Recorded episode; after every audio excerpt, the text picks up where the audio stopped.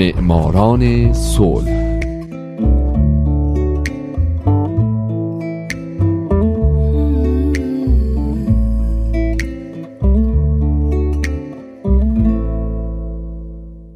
امروز یک شنبه است اینجا رادیو پیام دوسته و حالا نوبت می‌رسه به معماران صلح.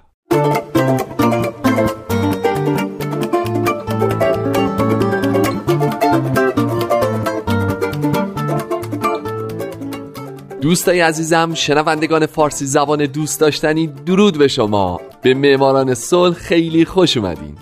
این برنامه به برندگان نوبل صلح می‌پردازه به زنان و مردان و مؤسسات دولتی و غیر دولتی که برای رسیدن به صلح تلاش کردن. کسانی که اگه نبودن ما با دنیای وحشتناکتری روبرو بودیم. من هومن عبدی هستم. لطفا تا پایان این قسمت از برنامه هم با من همراه باشید.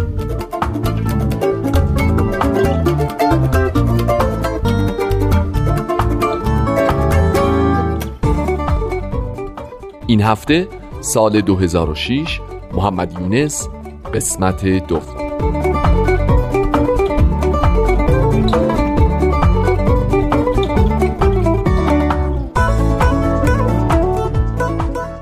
از هفته پیش من به زندگی محمد یونس یکی از دو برنده جایزه نوبل صلح سال 2006 پرداختم.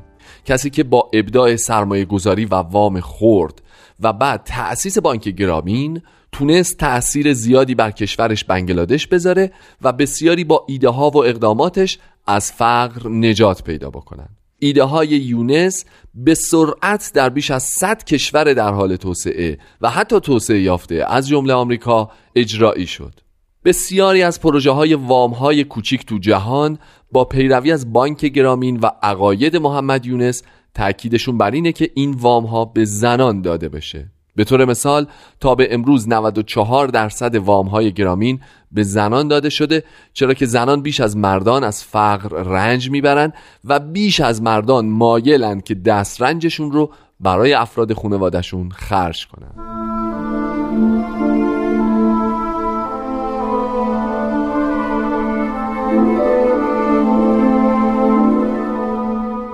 اقداماتی که یونس در بنگلادش برای برطرف کردن فقر انجام داد باعث توجه جهان بهش شد.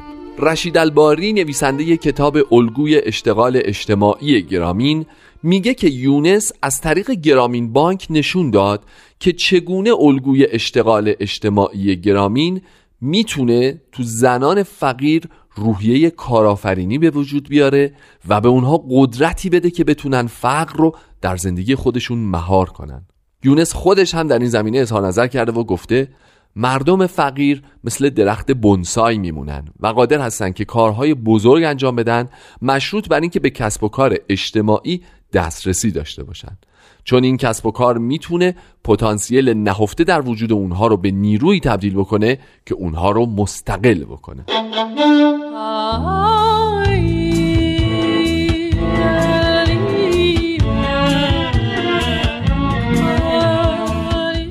در سال 2006 کمیته نروژی نوبل در بیانیه اعلام کرد که گرامین بانک و محمد یونس رو برنده جایزه نوبل صلح تشخیص داده. کمیته نروژی نوبل نوشت صلح پایدار حاصل نخواهد شد مگر در صورتی که گروه های انبوه مردمی بتوانند راههایی را برای گریز از فقر بیابند. یونس و گرامین بانک نشان دادند که حتی فقیرترین فقرا هم می توانند برای پیشرفت خود تلاش کنند. همچنین این کمیته در مورد محمد یونس اظهار کرد محمد یونس خود را به عنوان یک رهبر به دنیا شناساند.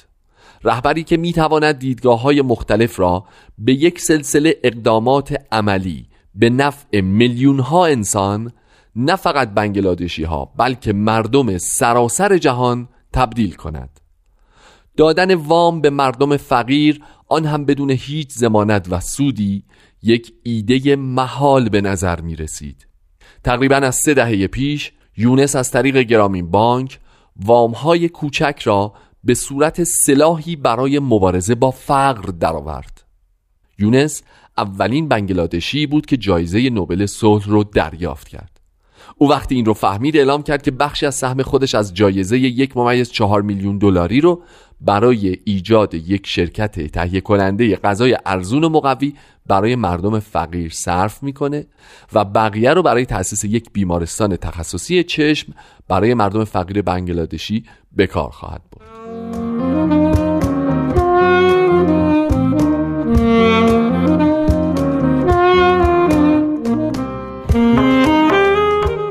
برنده شدن محمد یونس باعث واکنش های زیادی تو جهان شد. رئیس جمهور سابق آمریکا یکی از حامیان همیشگی اعطای جایزه نوبل صلح به یونس بود.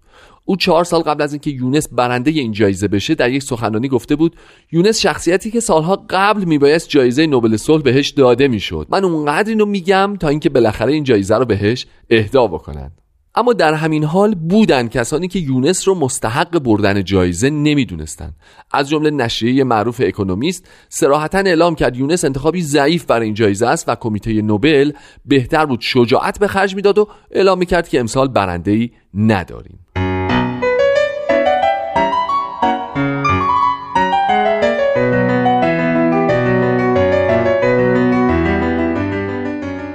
محمد یونس یکی از دو برنده جایزه نوبل صلح سال 2006 میلادی به غیر از جایزه نوبل صلح برنده جوایز دیگه هم شده از جمله برنده مدال آزادی و مدال طلای کنگره از آمریکا برنده جایزه جهانی غذا جایزه بین المللی سیمون بولیوار جایزه صلح سیدنی و جایزه صلح سئول.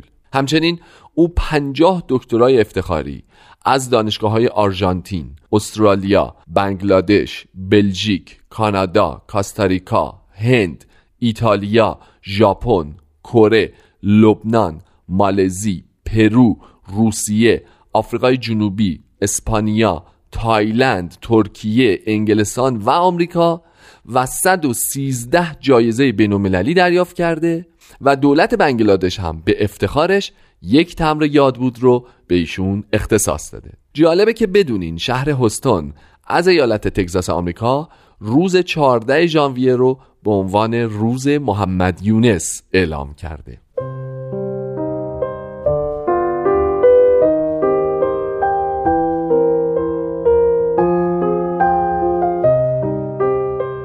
یونس از طرف مجله ثروت در ماه مارچ 2012 به عنوان یکی از دوازده کارآفرین بزرگ در عصر حاضر انتخاب شده. همچنین از سوی مجله چشمانداز او جزو صد نفر اول روشنفکران جهان برگزیده شده.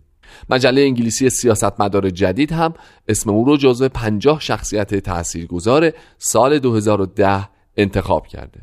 یونس کتاب های زیادی نوشته که از روی یکی از کتاب های او با نام به دست آوردن یک دلار فیلمی مستند ساخته شده و البته فیلم مستند دیگه ای به نام مردم بونسای بر اساس زندگی، طرز تفکر و فعالیت های یونس در سال 2011 ساخته شد و برای اولین بار در سازمان ملل متحد به نمایش درآمد.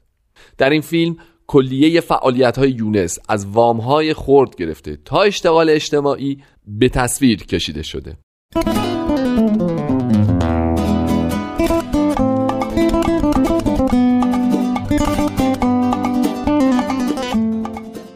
محمد یونس عضو هیئت مدیره بنیادهای مختلفی نظیر بنیاد سازمان ملل، بنیاد کارآفرینی اجتماعی، بنیاد پرنس آلبرت دوم موناکو، بنیاد اعتبارات خرد گرامین و کمیته افتخاری بنیاد شیراک برای توسعه صلح جهانی هم هست. در 17 آوریل 2013 مجلس نمایندگان و مجلس سنای آمریکا تصمیم گرفتند که طی مراسمی مدال طلای کنگره رو به خاطر تلاش هایی که یونس برای مبارزه با فقر جهانی به خرج داده به او اهدا کنند. مدال طلای کنگره بالاترین افتخار غیر نظامی اعطا شده توسط کنگره ایالات متحده آمریکاست. در این مراسم سناتور دیک روبین توضیح داد گفتند که تقریبا هر کسی می‌تواند از این کارهای پیچیده انجام دهد. در واقع کار نوابق این است که کارها را ساده می کنند و محمد یونس قطعا یک نابغه است.